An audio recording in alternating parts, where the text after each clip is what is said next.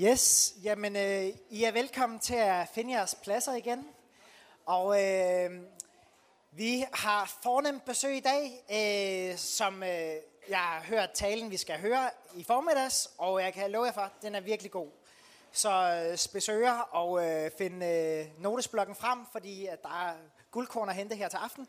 Og vi har nemlig besøg af vores allesammens gode ven, som har været tidligere præst her i København Vineyard, og som nu er præst i Odense Vineyard. Og det er Thomas Lorentzen. Jeg ved ikke, hvad det var. Men øh, Thomas, øh, vi er stor fan af dig. Det er en stor ære, at du er her.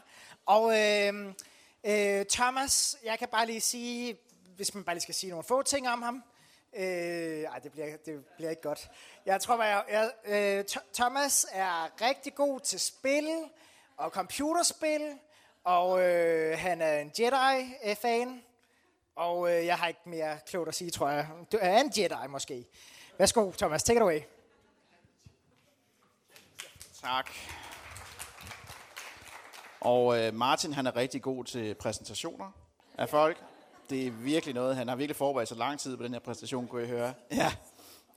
Tak for det. Og tak fordi du lige øh, hypede min tale lidt, så kan det næsten kun blive lidt skuffende, ikke også? Øhm, jeg øh, bringer mange hilsner fra helt klart den mest øh, fynske vineyardkirke i Danmark. Jeg skal hilse mange gange. Vi har haft øh, gudstjeneste her i eftermiddag, og øh, jeg tror, det var rigtig godt. Jeg var jo ikke med, så det kan jeg ikke rigtig vide noget om. Men øh, for dem af jer, der ikke kender mig, så er jeg gift med Sara, og øh, vi har været en del af den her kirke i mere end 10 år. Øh, og i øh, ni et halvt af de år, der har vi siddet og spurgt mig, så vil jeg have sagt, jeg skal aldrig, aldrig, aldrig øh, nogensinde flytte fra København. Jeg er københavner, jeg er i hvert fald sjællænder. Det kommer ikke til at ske. Der er sikkert meget fint ude i provinsen. Det er bare ikke lige noget for mig. Og øh, så lige pludselig så øh, ændrede det sig, fordi at, øh, så jeg, vi simpelthen oplevede, Gud tale til os om at starte en vineyardkirke i Odense af alle steder. Så det gjorde vi. Så det vil sige, øh, for fem år siden, så øh, tog vi afsted med et lille team herfra og flyttede øh, til Odense, hvor vi nærmest ikke kendte en sjæl. Det var kun sådan noget med, der var vist nok en fætter derovre, vi ikke havde snakket med i 10 år. Og øh, så holdt vi en fest og sagde, at vi starter en kirke, og det øh, har simpelthen været en fantastisk øh, rejse. Vi har i dag, der, der er i dag en vineyardkirke i Odense. Jeg ved ikke, om nogen af jer, der har været her. Vi har faktisk nogle indfødte Odense vineyarder. Kan vi lige se Siret, hvor er du hen? Får lige noget særligt øh, credit her. Der, okay. Og, øh, men altså, øh, det er en fantastisk kirke, som øh, jeg er meget, meget stolt af at få lov at være præst for. Øh, det er folk fra alle mulige forskellige baggrunde og forskellige aldersgrupper, og øh, det er meget forskelligt, hvad folks forhold til det her med at gå i kirke, det er for noget. Om det er noget, om det overhovedet har været sådan noget, man gør, eller, eller det bare er noget mærkeligt noget, inden de er begyndt at komme hos os. Så det er rigtig, rigtig spændende. Vi er cirka en 130 mennesker engageret i kirken nu, og øh, det går rigtig godt. Det er vi glade for. Så øh, jeg er glad for at få lov at være her i dag. Jeg har øh, forberedt en tale, som jeg har kaldt Han er belønningen.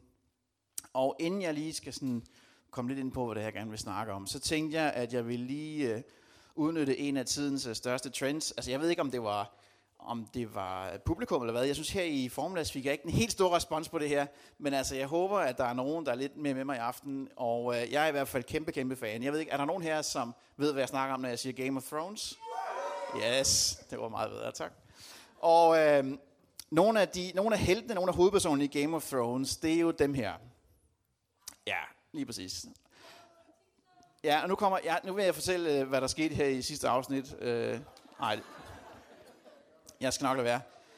Øh, noget af det der med Game of Thrones, det er, hvis ikke du kender det, så er det altså en tv-serie, og det er sådan en tv-serie, der handler om ligesom en kæmpe episk historie. Ikke? Altså noget med kongeriger og konger og dronninger og øh, ridder og øh, krige og drager og magi og sådan den helt store historie om, hvem der ender på tronen og sådan noget. Det er sådan en, en episk øh, kæmpe historie med, jeg ved ikke hvor mange karakterer, og de fleste af dem dør.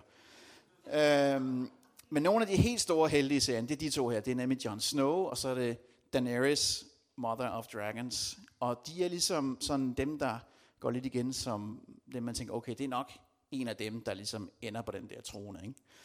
Og Jon Snow, han er jo helten, fordi han er måske, han er måske den eneste good guy, der er i hele den serie, ikke? Altså, som virkelig faktisk virker til at være en, øh, at være en god mand. Og jeg så her i det sidste afsnit, der var der nogen, der sagde, og jeg skal nok lade være spoil, der var der, nogen, der, der var der en, der sagde omkring øh, Daenerys, the mother of dragons, sagde, øh, jamen, øh, jeg følger jo ikke efter Daenerys som min dronning, bare fordi, at hun nogle gange er en tilfældig, er den rigtige familie, eller fordi hun tilfældigvis sidder på magten, eller fordi jeg er bange for hende. Jeg følger efter hende, fordi jeg har valgt hende, fordi hun er min dronning. Hun er noget særligt. Derfor følger jeg efter Daenerys.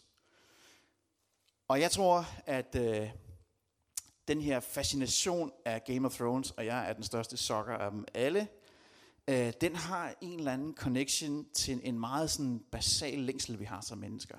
Må gerne fjerne dem igen, Christian. De, tak for det. De er lidt pænere end mig. Øhm, det er nemlig vores menneskelige sådan længsel efter den her perfekte leder. Eller efter en at følge efter. En, som er værd at ligesom give sig hen til. En leder, som er værd at øh, beundre. Og det står måske, vil nogen mene, lidt i skarp kontrast til nogle af de ledere, vi, virkelig, vi har i dag sådan i vores samfund. For eksempel vores politikere, hvor at, øh, man godt kan få den fornemmelse, at det egentlig mest handler om at se godt ud på overfladen, men i virkeligheden så er der ikke så meget beundring, der er ikke så meget integritet, så meget karakter. Det hele det er sådan lidt spil for galleriet. Ikke? Um, en øh, forfatter, der hedder Brennan Manning, han har sagt, fristelsen i vores tid er at se god ud, uden at være god. At vi bare maler et billede. Og jeg tror, at den her længsel, vi har efter at have nogen at følge efter, nogen at beundre, den er ikke bare et, en afspejling af noget menneskeligt. Den er også en afspejling af et helt grundlæggende behov, vi har som mennesker øh, for at kende Gud. Jeg tror, den afspejler vores længsel efter Gud, faktisk. Øhm, og hvis vi læser i Bibelen, så fortæller den os om en leder, om en konge, om en person, som langt, langt overgår Jon Snow og Daenerys i karakter, integritet og beundring. En person, som på den ene side er magtfuld, men på den samme side er god, er vis. En, der virkelig er værd at følge efter for sin personlighed. Og øh, det er selvfølgelig Jesus, jeg snakker om.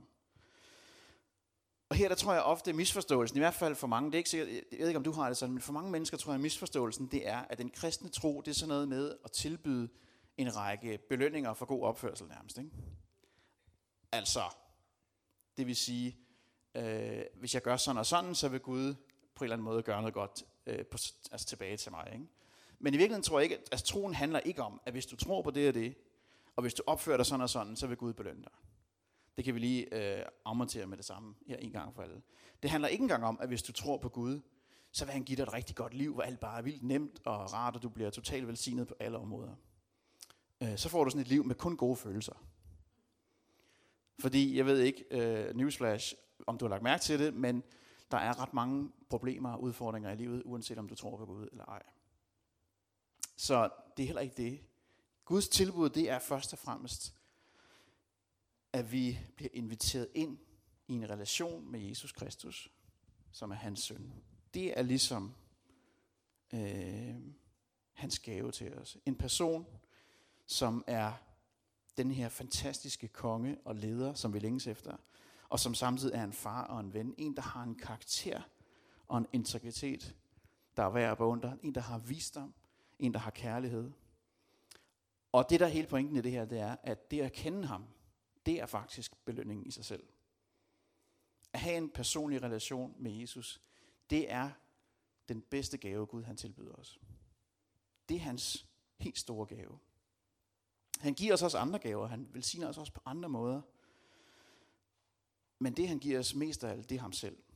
Det er at kende ham, og det er at være hans ven. Og jeg tror, at hvis vi baserer vores tro på noget andet end det, så baserer vi den simpelthen på et usikkert grundlag. Så vi skal sammen læse en tekst fra det, der hedder Johannes evangeliet, kapitel 1, som ligesom er lidt sådan en opsummering af hele det her med, hvad er troen egentlig for noget? Hvad går det egentlig ud på? Alt det, som Bibelen taler om. Og øh, vi skal læse de første 18 vers.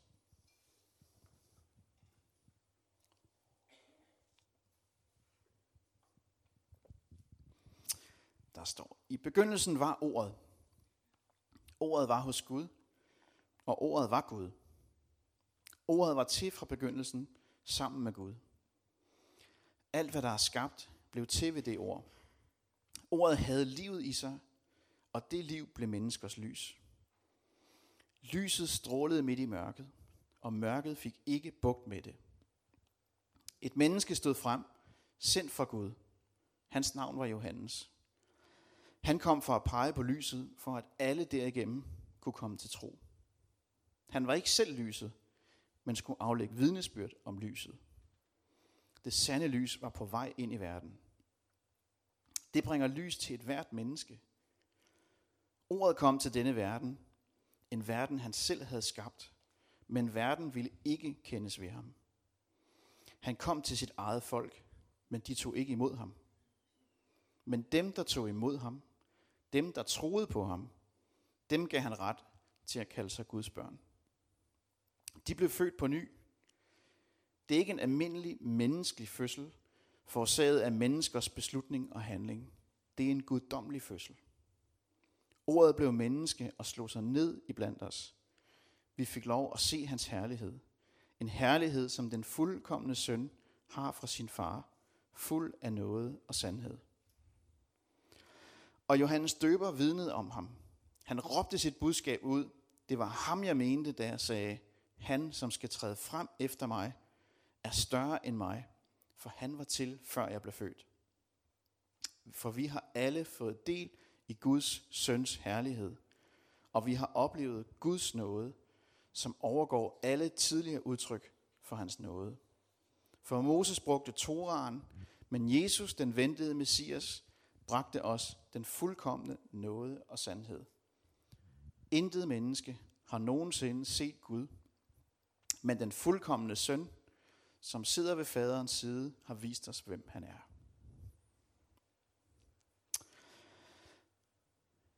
Den her tekst det er lidt af en mundfuld, sådan lige øh, sådan en søndag aften her. Og, man, og, der er nogen, der siger, at der er ikke nogen steder i Nyt Testamente, hvor der er så meget pakket ind i nogle få sætninger, hvor der er så meget indhold sagt på så kort øh, tid.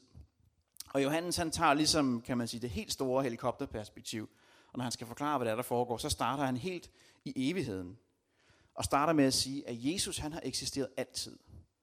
Det var ikke sådan, at da Jesus blev født her på jorden, så vup, og så havde Gud fået en søn lige pludselig, og som ikke havde været der før. Han siger, at han har været der hele tiden. Han har hele tiden været en del af, af Gud, den her treenighed af Gud som, fader, som sønnen.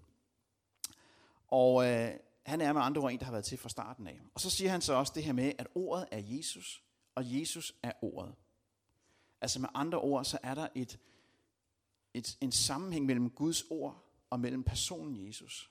Det er som om, at han siger, at det skrevne ord og det talte ord og det levende ord, som Jesus var, det er så at sige en og samme ting. Der er en sammenhæng.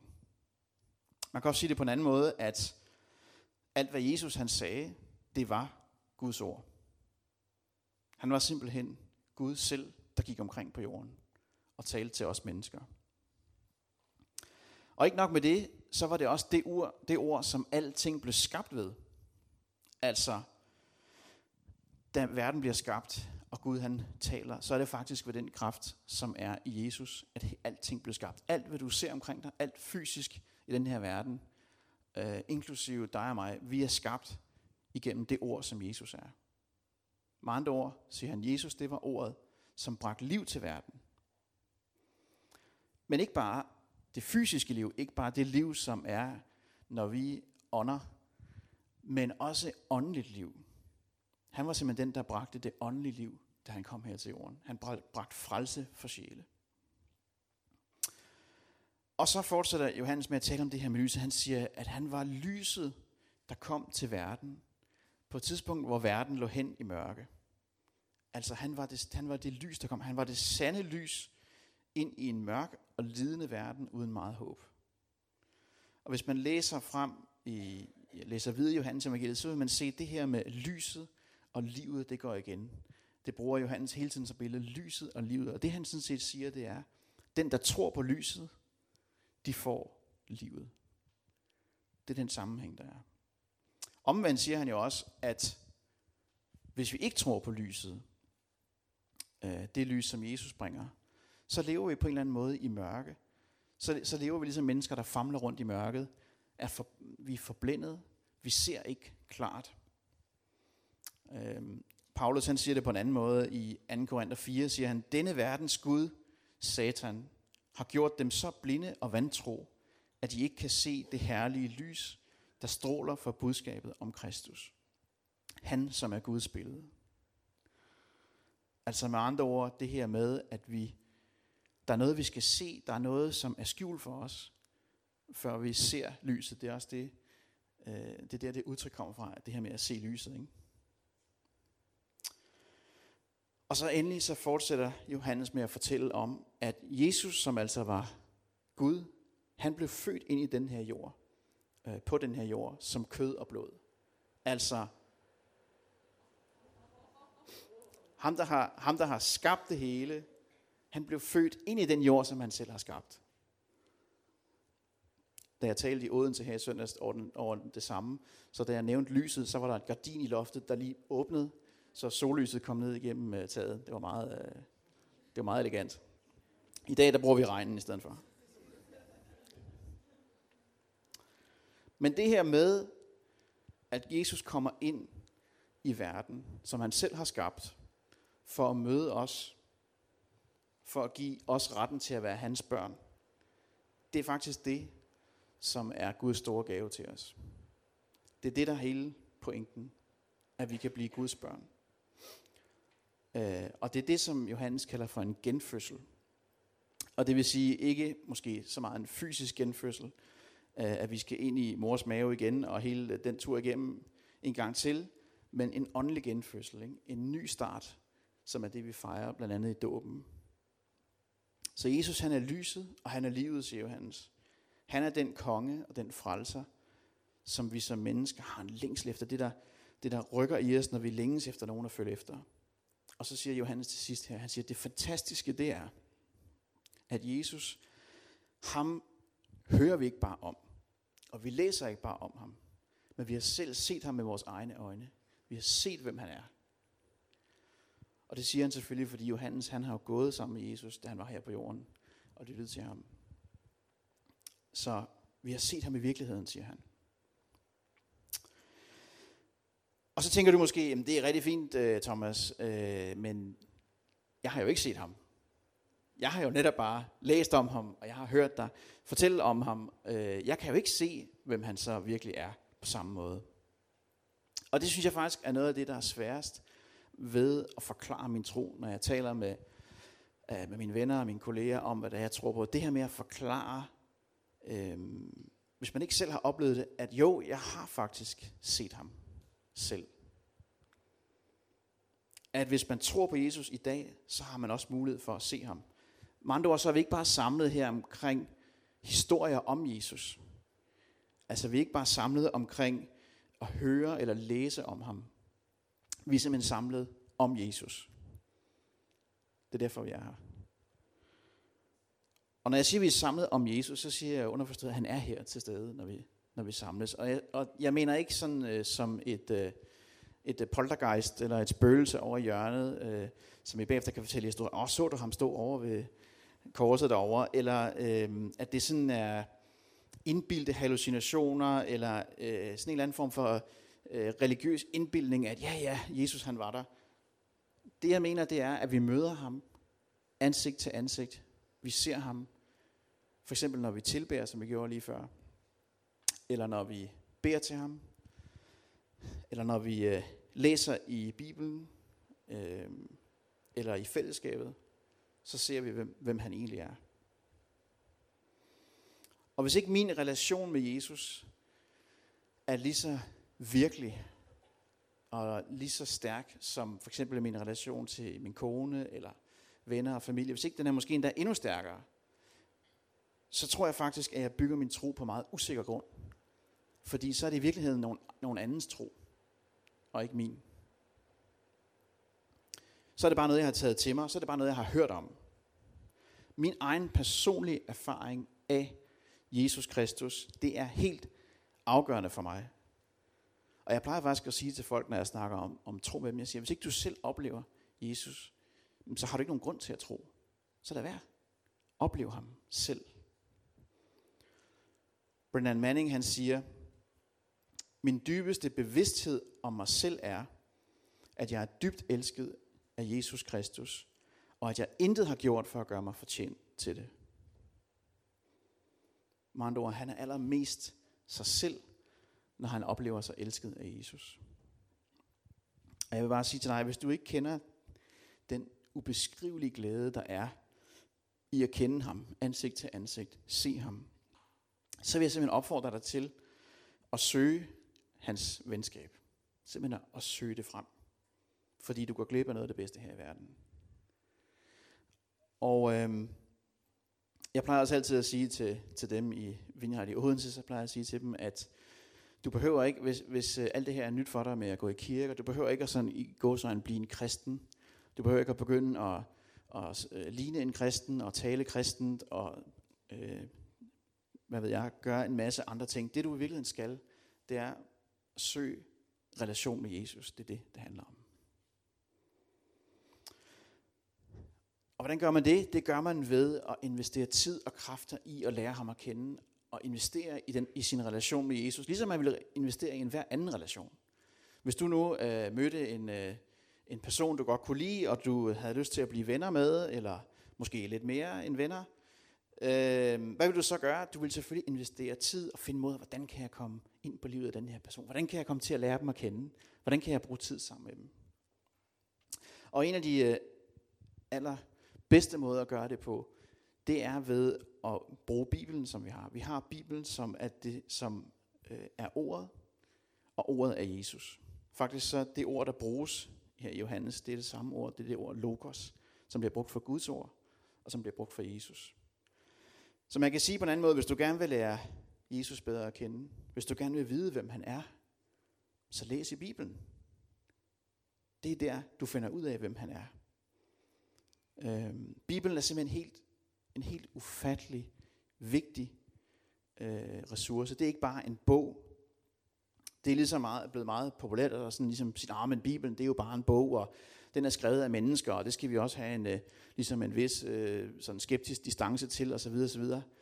Øh, og det er okay at læse ting og, bruge, og slå hjernen til og læse kritisk. Men i virkeligheden, så det som Johannes siger her, det er, at Bibelen, det er Jesus Kristus i bogform. Det er simpelthen Guds eget ord i bogform. Det er en levende bog. Og jeg har fundet på et rigtig øh, godt øh, metafor for det her, en rigtig banal metafor for, for den her sammenhæng mellem Bibelen og Jesus. Og det er, at hvis du øh, forestiller dig øh, vand, så er vand jo flydende. Men vand, det kan også fryses, og så bliver det til is. Så bliver det til noget helt andet. Men det er jo sådan set stadig vand, der bare er frosset. Og på samme måde kan man sige, at Jesus han er den levende, det levende Guds ord, og Bibelen det er ligesom det skrevne Guds ord. Det er det samme, men i en anden form. Det er simpelthen det samme. Og derfor så kan man også sige, hvis man virkelig gerne vil lære Gud bedre at kende, men man bare ikke orker at læse Bibelen, for det er bare så op ad bakke, øh, så er det også bare virkelig selvmodsigende. Ikke? Det er lidt ligesom, hvis du, øh, øh hvis du nu, øh, hvis nu jeg tænker, jeg vil rigtig gerne lære min kone meget bedre at kende, og, og ligesom komme tæt på hende, og jeg vil gerne ligesom finde ud af, hvem hun rigtig er, men jeg orker bare ikke at læse alle hendes breve, mand. De er bare så lange og kedelige, mand. Ej, det orker jeg bare ikke. Det kan jeg slet ikke øh, prioritere min tid til. Jeg har så travlt med mit arbejde, og altså, det giver bare ikke nogen mening, vel? Det giver ingen mening. Fordi det er Jesus selv og min relation med ham, det er det, der er belønningen. Det er ikke, hvad jeg får ud af det. Det er Jesus selv, vi søger, når vi lovsynger. Det er Jesus selv, vi søger, når vi beder. Og det er også ham, vi søger, når vi læser i ordet. Og jeg tror, mange af os vi kan blive meget, meget bedre øh, til at søge ham også i det skrevne ord. Frem for at afskrive det som, åh, det er meget svært. For relationen med Jesus, det er det vigtigste i vores liv, hvis vi tror på ham. Det er simpelthen altafgørende at have den relation. Det ændrer alting. Det er på grund af Jesus, at vi mødes her som kirke. Det kan godt være, at du er kommet her i dag, og måske ikke helt ved, hvorfor du er her, det er helt okay. Men grunden til, at den, det her fællesskab er her, den her kirke er her, det er på grund af Jesus. Det er for at mødes og være kirke rundt om ham. Og det er også derfor, en hver, et hvert fællesskab, der mødes for oprigtigt at tilbe Jesus og pege hen på ham, de har en berettigelse som kirke. Et hvert fællesskab, der mødes for oprigtigt og, og mødes for hans skyld. Vi mødes med andre ord her for hans skyld, og ikke for vores egen skyld. Vi mødes for at give ham ære. Det er derfor, det hedder Guds tjeneste. Det er for, at vi mødes for at ære ham. Vi er kirke sammen for at ære ham. Og det er jo fedt at være her. Det er godt at være her. Ikke? Det er hyggeligt, og det er rart, og der er søndagsbar bagefter, og det er totalt godt. Men det er faktisk ikke, hvordan det føles, som er det vigtigste. Det vigtigste er, at vi mødes for ham. Og samtidig er det også derfor, at vi tjener i kirken på hver vores måde. Hvis du er med til at tjene her på et eller andet i, i kirken eller udenfor på en anden måde, så øh, vil jeg bare sige tusind tak for det. Det er en god ting at gøre. Men det er også vigtigt, hvorfor vi tjener. Fordi vi tjener ikke bare, fordi at øh, der er behov for det. Og så tænker vi, at nogen skal jo gøre det. Og så kan vi sige, at nogen skal jo gøre det, og der er jo tydeligvis ikke nogen andre, der gør det, så må jeg hellere gøre det. Eller måske tænker du, jeg, jeg tjener, fordi jeg har lige lidt ekstra overskud i den her tid, så kan jeg godt lige være frivillig på et eller andet. Eller nogle af os tjener måske, fordi vi gerne vil lægges mærke til, eller fordi vi godt kan lide at få bekræftelse og komplimenter, og nogen kan se, hvor gode vi er, og nogen kan komme og sige, du er en god kristen, Thomas. Øhm, og det er også rigtig, rigtig godt. Men det er bare sådan, at hvis ikke vi tjener, fordi at vi tjener Jesus, og fordi det er et privilegie for os at tjene Jesus, så gør vi det på et meget usikkert grundlag. Paulus han siger et andet sted om det her i Kolossenserne 3, hvad I end gør, så gør det, så læg hele jeres sjæl i det, som om det var Herren selv og ikke mennesker, I arbejdede for. I ved jo, at I vil modtage jeres løn for Herren engang. Kristus er jeres sande Herre. Fordi hvis vi tjener af nogen som helst andre årsager, så bliver vi hurtigt trætte, og vi bliver udmattede, og vi mister fokus, og vi tænker, hvorfor gør jeg egentlig det her? Men hvis vi tjener for Jesus, så ved vi præcis, hvorfor vi gør det. Og jeg vil også bare lige sige til det her. Jesus han forventer ikke noget af os. Han har ikke en, masse list, en liste med en masse krav. Han kræver ikke, at du skal gøre sådan og sådan, og hvis du vil tro på mig, så skal du også udføre alle de her opgaver. Og han, øh, det gør han overhovedet ikke. Han tager imod os fuldstændig, som vi er. Og det er derfor, vi skal forstå, at det at tjene ham, det er faktisk et privilegie for vores del. At få lov at tjene ham. Og det er uanset om, om Gud kalder dig til at, at byde velkommen i døren herude, eller øh, en anden sådan mindre ting, eller man kalder dig til at flytte til en tredje verden og bruge resten af dit liv der. Det gør ikke nogen forskel. Det skal være, hvis ikke det er en ære for dig, hvis ikke det er et privilegie at få lov at gøre det, så bliver det næsten umuligt. I stedet for, at det er noget, du tror, der er forventet af dig. Og belønningen, du får for at gøre det, det er en dybere relation med Jesus. Så hvis du gerne vil dybere med ham, så vil jeg opmuntre dig til at tjene ham. Men gør det, på, gør det fordi du vil. Og så sidst men ikke mindst, så er det også på grund af Jesus, at vi fortæller andre mennesker om vores tro. Det er fordi vi kender den kærlighed, som Jesus har til os. Vi ved, hvad det vil sige at have en relation med ham. Vi har oplevet det på egen krop. Og det synes vi, at andre skal have lov til at opleve. Det har vi lyst til, at nogle andre skal få lov at se os. Paulus siger 1. Korinther 9, og I ved, hvad min løn er. Det er den glæde, jeg har ved at forkynde uden betaling og uden at gøre krav på alle mine rettigheder. Fordi jeg således ikke er forpligtet over for nogen bestemt, kan jeg tjene alle mennesker, om et mål er at vinde så mange som muligt for Kristus.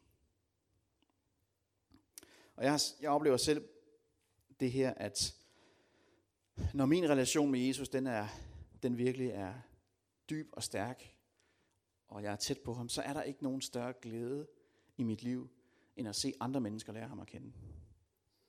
End at se andre mennesker opdage, hvem han er. Det er simpelthen, det er simpelthen den største glæde.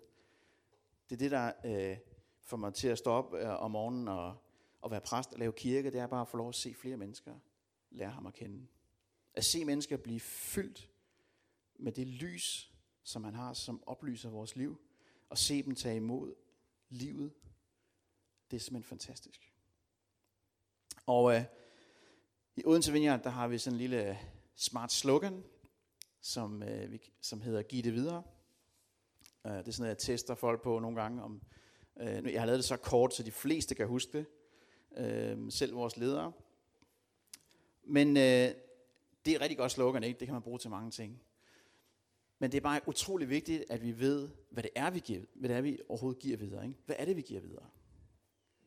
Fordi det, vi giver videre som kirke, det er ikke først og fremmest fællesskabet. Vi har et fantastisk fællesskab. Øhm, det er fedt at være der, men det er ikke først og fremmest det. Det er heller ikke bare vores øh, fede gudstjenester. I har næsten lige så fede gudstjenester som os, men altså, der, der er virkelig, det er virkelig godt at være der, ikke? Og, og øh, der er fantastisk musik, og der er en bar, og alt det der. Men det er heller ikke først og fremmest det, vi giver videre. Det er heller ikke en eller anden ny øh, smart livsfilosofi, som folk kan tage med hjem og tænke, åh oh, ja, det var en smart måde at tænke på, og en smart måde at indrette sig på. Det er ikke engang alle de frugter, som kommer af jeg tror. Det er ikke engang det, at folk går hjem fyldt af kærlighed eller glæde, eller at de får fyldt deres liv med fred og håb, og, og at folk bliver helbredt, og det, for det gør de også. Men det, som vi giver videre, det er først og fremmest Jesus selv. Det er en relation med ham. Ham, som er død på korset for min skyld. Vi inviterer mennesker ind i en relation og lærer ham at kende. Der, hvor han er konge i det, der hedder Guds rige. Der, hvor den gode konge, han regerer. Og være med og være under ham. Det er det, vi inviterer dem ind i. Og det gør vi, fordi vi selv er så overvældet af, hvordan vores liv er blevet forvandlet af ham. Ikke fordi nogen forventer det af os. Fordi vi, vi kan ikke lade være at fortælle det.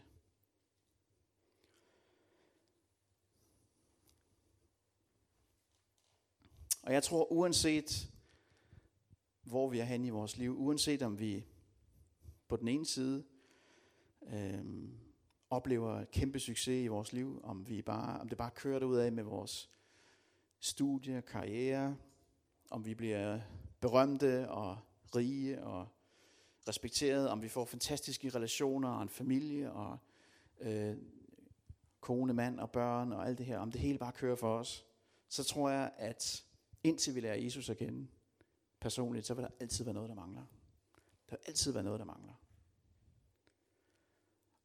Og på den anden side, det kan være, at du bedre kan relatere dig til det her, uanset hvor meget modgang vi oplever. Uanset hvor meget sygdom vi må lide under, hvor mange svære ting vi går igennem. Øh, om vi oplever økonomisk nød, eller vi oplever øh, svære psykiske ting, eller om vi oplever død omkring os, eller hvad vi gør så vil Jesus være større end det.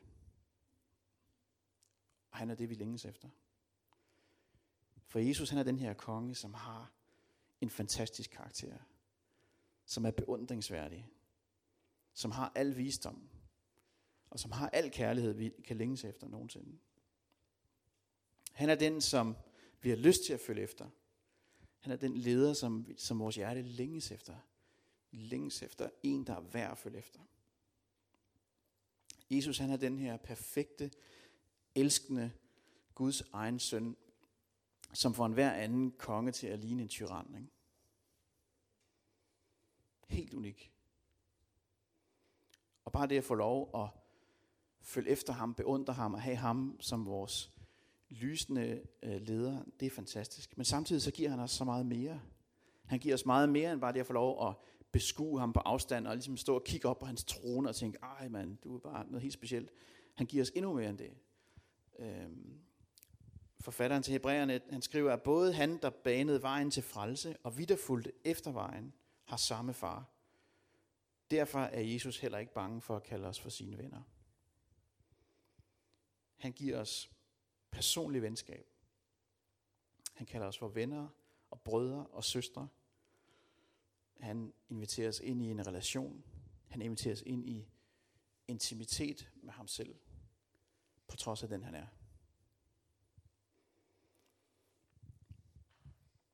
Så mit spørgsmål i dag, det er, hvordan er din relation med Jesus her til aften? Hvor er du henne i din relation? Måske har du aldrig nogensinde taget stilling til at ville kende ham og tro på ham. Måske det det første skridt og sige, jeg vil gerne lære ham at kende. Det kan også være, at du bare øh, måske har mistet fokus. Måske der er andre ting i dit liv, der er kommet ind og ligesom taget øh, den plads. Det kan være ambitioner, mål, du har sat dig. Det kan også være bekymringer eller smerte, bitterhed. Ting, som bare kommer ind og fylder og bliver det primære i dit liv. Måske er du selv blevet konge i dit liv, i stedet for Jesus. Men Jesus, han er selv vores belønning. Han er belønningen for at tro. Og øh, hvis du tror, det er noget andet, så, så bygger du troen på et usikkert grundlag, for alt det andet er bare bonus. Selve belønningen, det er ham. Det er at kende universets konge personligt. Og det at få lov at tjene ham er et utroligt privilegium. Så hvis vi, vores tro virkelig skal holde i længden, så må vi have ham som vores belønning. Så må, vi have, så må det være ham, vi søger.